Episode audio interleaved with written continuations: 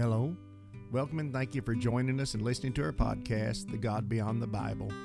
Our podcast is released weekly each Friday. The content of each episode is based on the questions and curiosities we all have about God and the Bible. Many of our topics are considered taboo in the minds of the mainstream church. You will find our discussions to be, I think, refreshing and often far from traditional.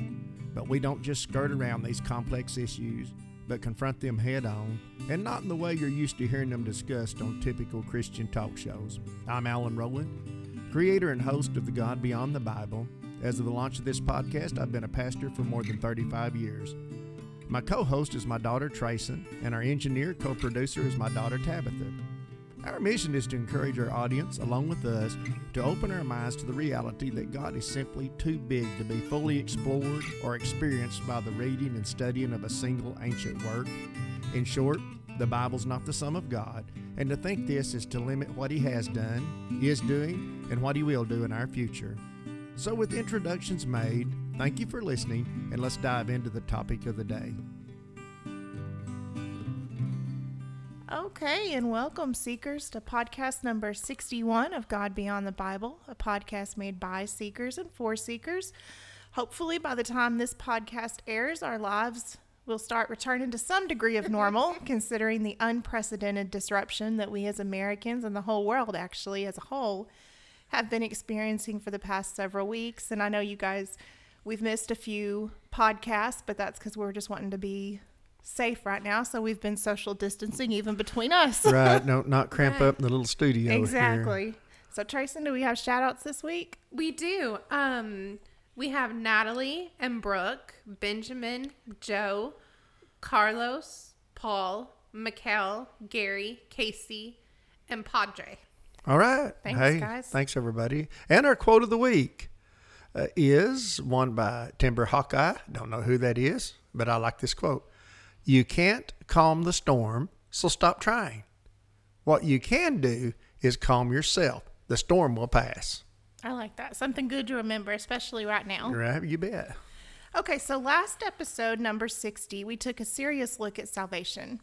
And we've discovered we have discovered that exactly who is considered saved and exactly what it means to be saved and exactly how the status of salvation is accomplished is still open for a lot of debate. And the answer pretty much depends on what person or group of people that you ask.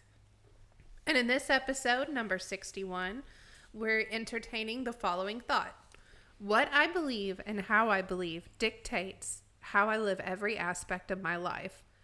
Or perhaps more simply stated, each of us has a unique lens through which we view our world and live our lives. And mm-hmm. that's kind of what we're thinking about is our life lens, our God lens, our mm-hmm. faith lens. That's kind of what they're so you know how and we're just when we're saying the lens, it's like looking through a pair of glasses, particular particular pair of glasses from particular point of view or perspective. Well, in this first segment, let's lay a little groundwork. We will begin by making the declaration that what we believe matters because we live life accordingly. Now, that belief system becomes the lens through which we perceive life and the world around us. Yeah. And should any of you be able to remember or care to recall, there was a 1980s hit song by John Conlee, and it was titled Rose Colored Glasses. Do either one of you guys I remember? actually okay, do okay. remember all right. that. One of the main lines of the song goes as follows These rose colored glasses that I'm looking through show only the beauty, they hide all the truth. And the song depicts a person whose perception of the person they're in a relationship with is skewed by their emotion. Or, in mm-hmm. other words, if you perceive John Conlee as the person wearing the rose colored glasses, he's in a relationship with someone who's less than a perfect match for him, but he doesn't see the faults or flaws or errors or the wrongdoings of that person that he's in a relationship with. And just I'll throw this in there for free for you guys. Uh-huh. I kind of started chasing a rabbit trail on that phrase, and I found out that it actually originated in a novel in the early 1800s. Rose colored glasses. Uh-huh. well, yeah.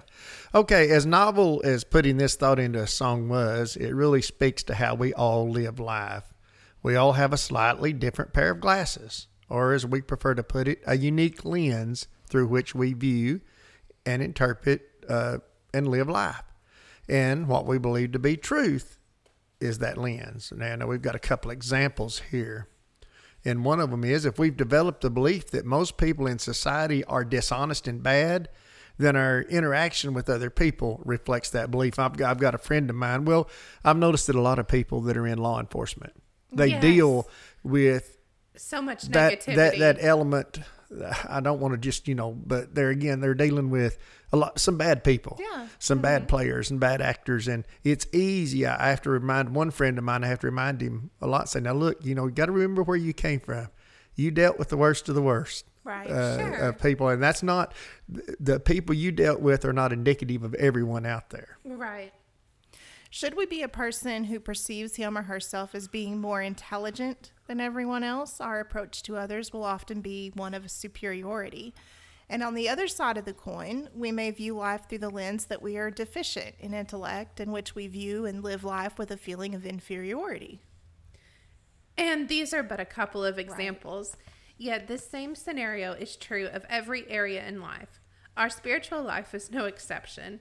In fact, considering our spirituality can be summed up as what we believe, this principle may be even more applicable, considering once again that what we believe is the lens that governs how we see and live our life. Uh, is it fair to say that much of that lens was developed for us by the way we were raised? Factors like what the beliefs of those who influenced us in our formative years were.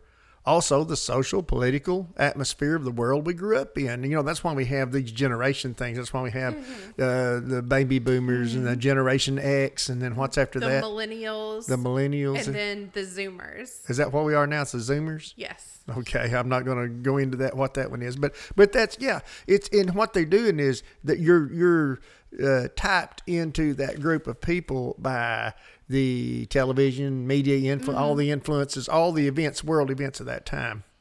Also, uh, and uh, perhaps we're looking at life through the lens of some less than healthy parental influence.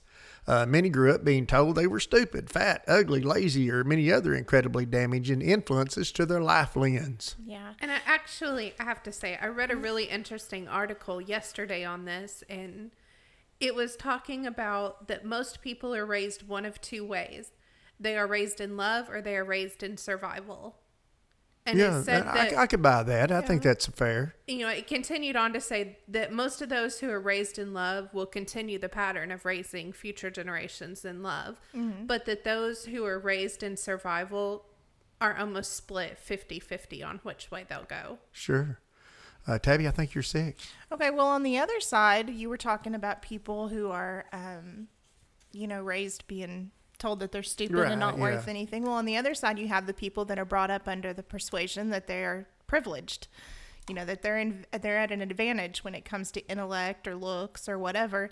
And to be quite honest, viewing life through this lens can be just as damaging and disappointing. More than a few whose life lens has been developed by this type of influence end up living tragic lives, especially when life doesn't produce for them the privileged status that they've been convinced that they deserve. You know, I, I've, I've studied it a few times and looked at it. Uh, you guys don't remember it, but one of the big uh, deals uh, in, uh, I think it might have been in the 80s, I can't remember, but the Menendez brothers, they were two young men that killed their parents. I mean, Yes. just to, and, and, Yeah. and they really believed, I mean, that they were smarter. They thought they were smarter and thought, and, and they had this privileged life, and, and it was all because they wanted access to their dad's money. Yeah. And I'm thinking, so you see, that things can really go awry. Our life lens can really get messed up, uh, and it's all seems to be connected to the way we were raised. Well, with those thoughts, let's go ahead and pause and we'll regroup and return with segment two.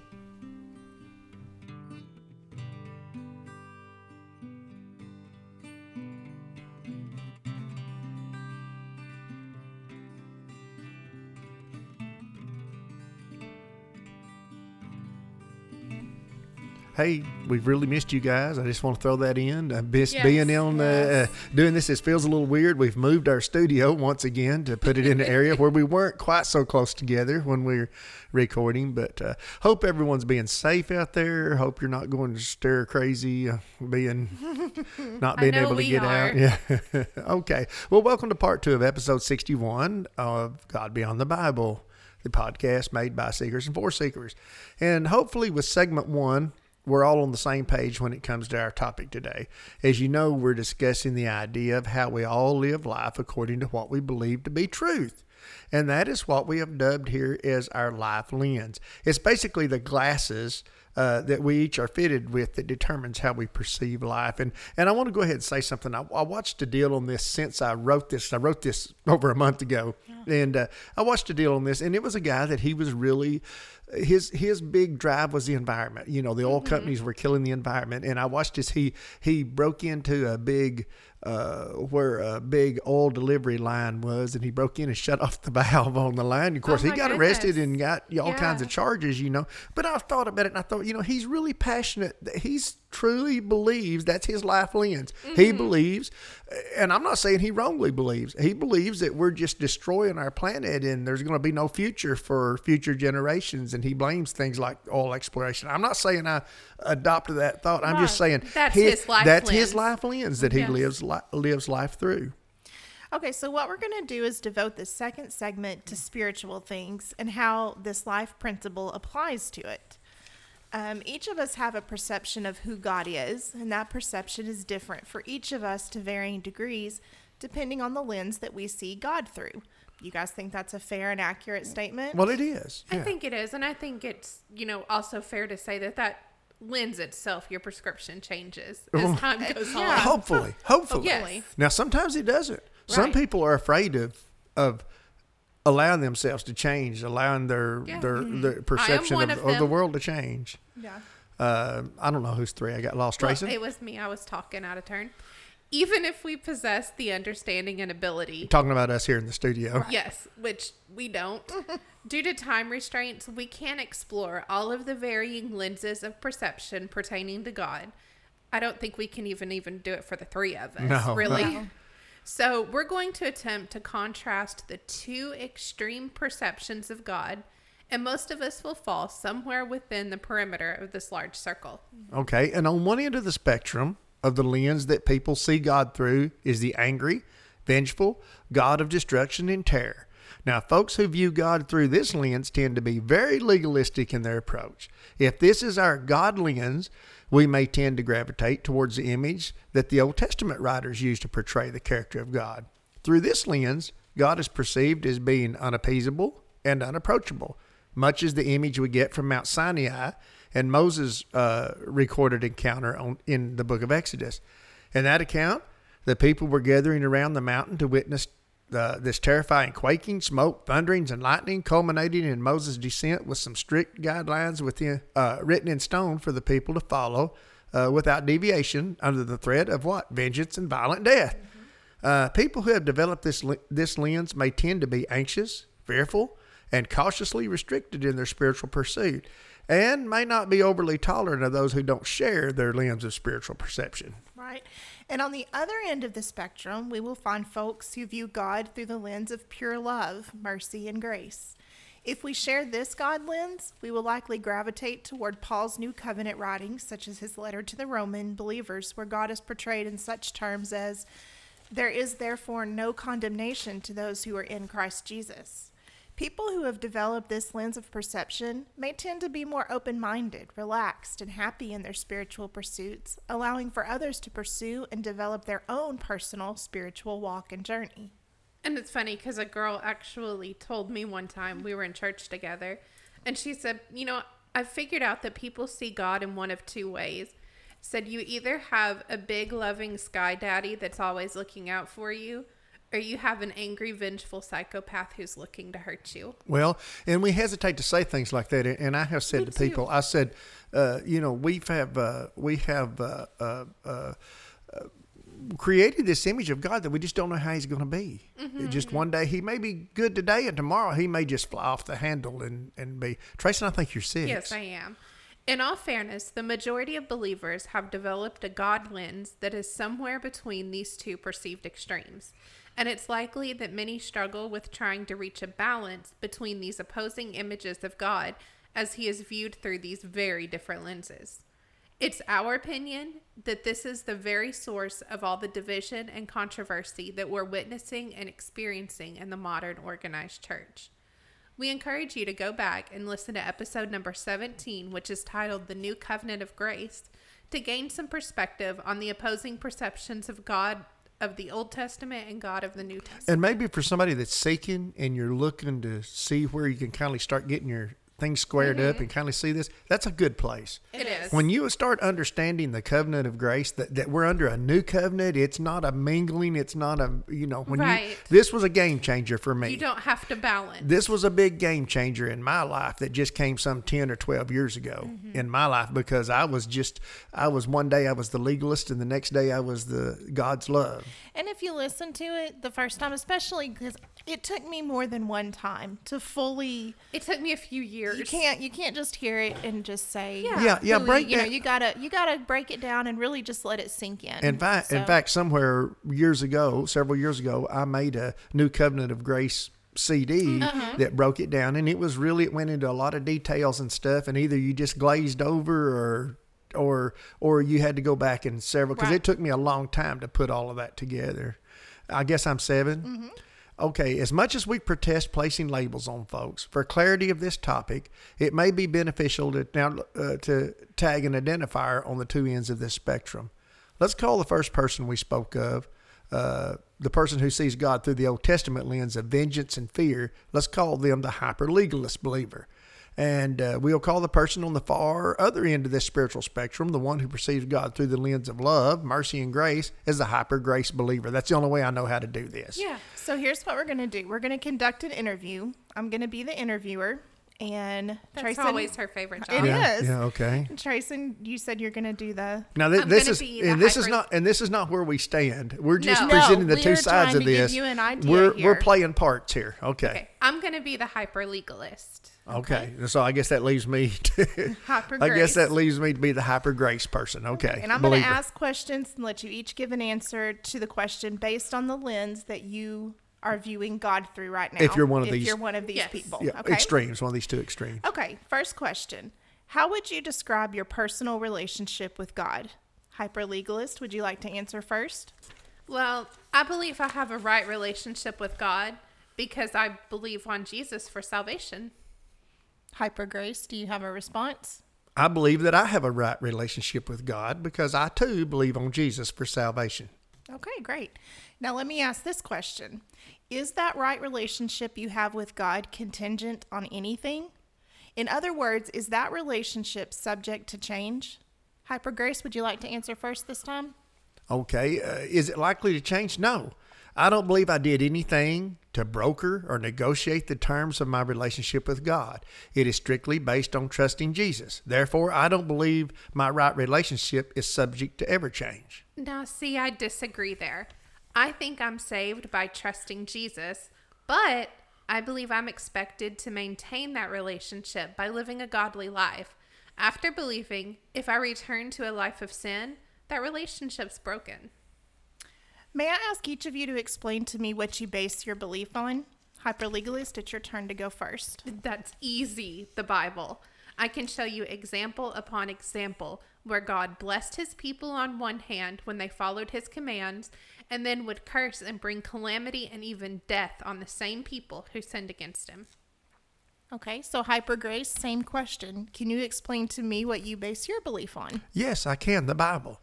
The mistake th- of hyper legalist is that uh, she's mixing up and mingling the two covenants. That is the old, uh, the old one uh, God had with the nation of Israel, based on works and the performance of the people to meet the conditions of that uh, covenant, and the new unconditional covenant God has with us now. I can also show you multiple examples from the New Testament that shows that our relationship is based on uh, not on works but on faith. Hyper Legalist, do you have a rebuttal? Oh, I most certainly do. First of all, God is the same.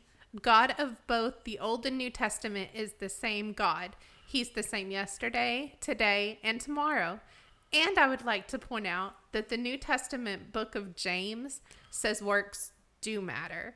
Also, Jude clearly said that if the angels who, quote, left their first estate were not spared by God's judgment, what makes us think we will be spared if we abandon ours, end quote.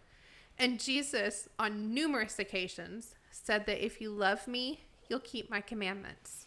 I can sense some real spiritual tension here, but I need to ask this question, and I request each of you to keep your response dignified. In your opinion, what is the spiritual fate of your counterpart? Since Hyperlegalist responded last, I will allow Hyper Grace to go first this time. Okay. I think that since Hyperlegalist has professed a belief in Jesus, that alone makes her right with God. I think it's sad that she's making it all much harder than it needs to be. Well, I can't say what Hyper Grace's spiritual status is, but I'm concerned about the message she's sending out to others. This new God is all love and grace movement is, in my opinion, very dangerous. And it's what's wrong with the church and our nation today. All right, and that is all the time we have for our interview today. I thank each of you for your participation. And hopefully, guys, with that little bit of role playing that we did, it will be beneficial in sharing our topic today. Um, allow us to pause, regroup, and we'll be right back with part three of today's episode of God Beyond the Bible.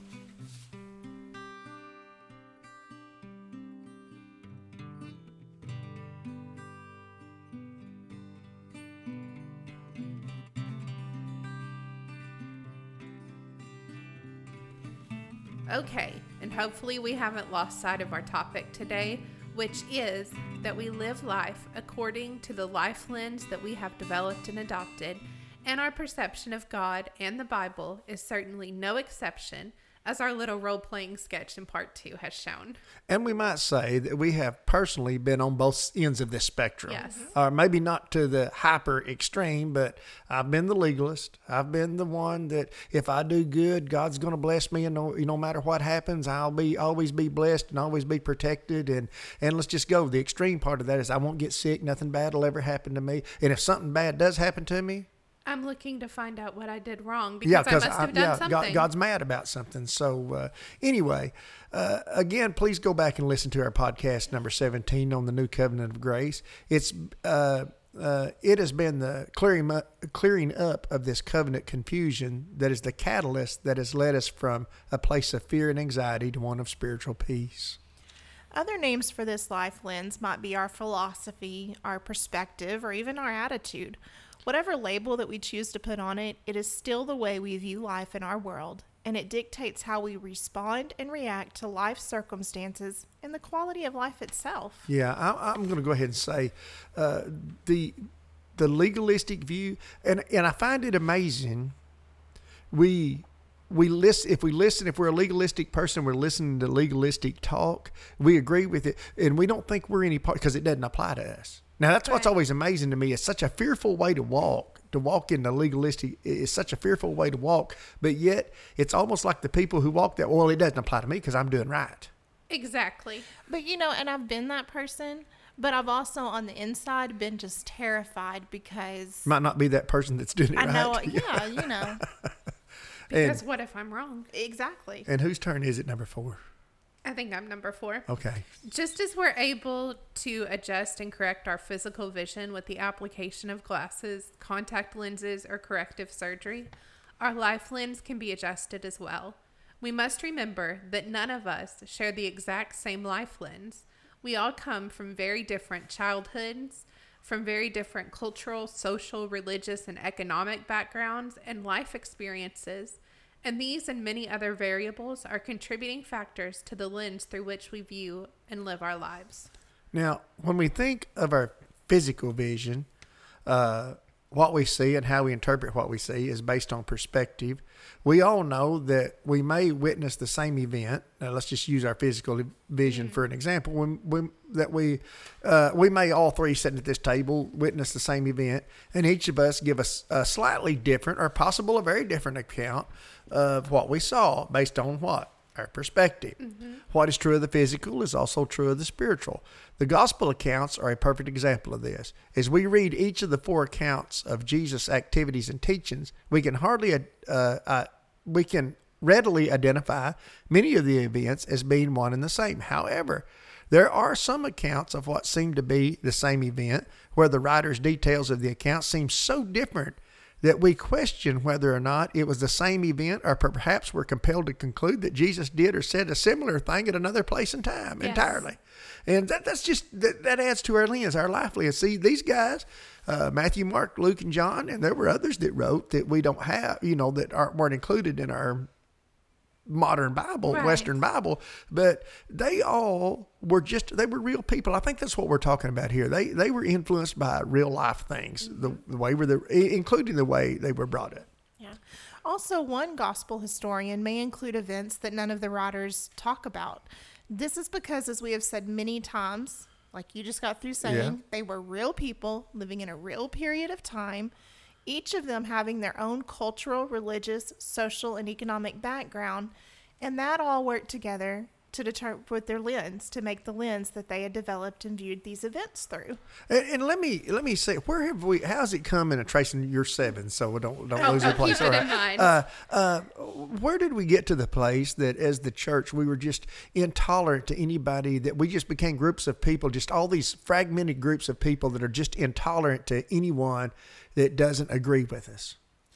Because that's really what we're talking about here, is it? Even though we're all, even if there's 50 people and they all seem to agree, if you talk to them individually, they don't all embrace this single one size fits all doctrine, But it's even like- in their own group. We're afraid to stand up and go, no, I'm not sure if I, you know, if I'm right there with you on that one. Well, and maybe it's the way we've structured things. You know, we've structured the church service, and this is just all just off the top of my head, but we've structured the church service per se, where people go and sit, and we've got one guy, and he's the professor, mm-hmm. he's the teacher, he's the one doing, and nobody else really gets to give a rebuttal except in their mind, right? Mm-hmm. But I think human nature is to have it all figured out. You want a definitive answer, and that's just not something you can do when it comes to spiritual things. No. I don't. But people want to say, I, "I have the right way, and it's figured out, and it's this is Well- from point A to point B." You know, And if you and if you want to believe that uh, like you believe, go ahead. If you like being wrong, exactly. well, and I will say on that part too, uh, someone wrote a thing here a while back, and honestly, I don't remember if it was on social media or one of my articles that I read.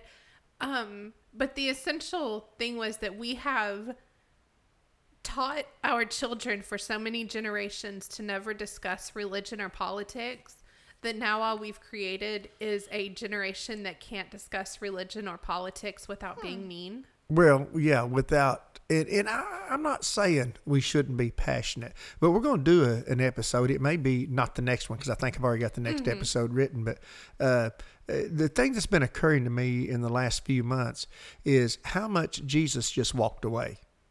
Yeah. He wasn't confrontational ever, except with the religious group that tried to pin him. You know, they would try to get him Right. and pin it. But as far as he wasn't, you know, even with legal matters, when they were pursuing him, when he would find out that they were going to arrest him, he would go somewhere else. And, and you mm-hmm. know, where did we where did we lose the walking away? What did he tell the disciples? And I'm not. I mean, this is a whole different episode. But what did he tell the disciples uh, when he said, "If you go into a town and they don't want to receive you, Dust off your shoes. walk away, man." Shake the dust of the town out of your robe. But if you notice, people put a negative connotation on that. I mean, have you heard the people? Yeah. Well, you just shake the dust off your shoes and you. You're just, sending them to hell. Send them yeah, to just judgment. walk They'll- away, yeah, you just know. Mm-hmm. walk away and leave them to their leave them to their own demise. Yeah, All right, guys. So what's the lesson? I don't know. Do we remember what we were talking about? Life lens, how we view God. Each of us has a different life experience and journey that helps fashion our perspective of, or our lens.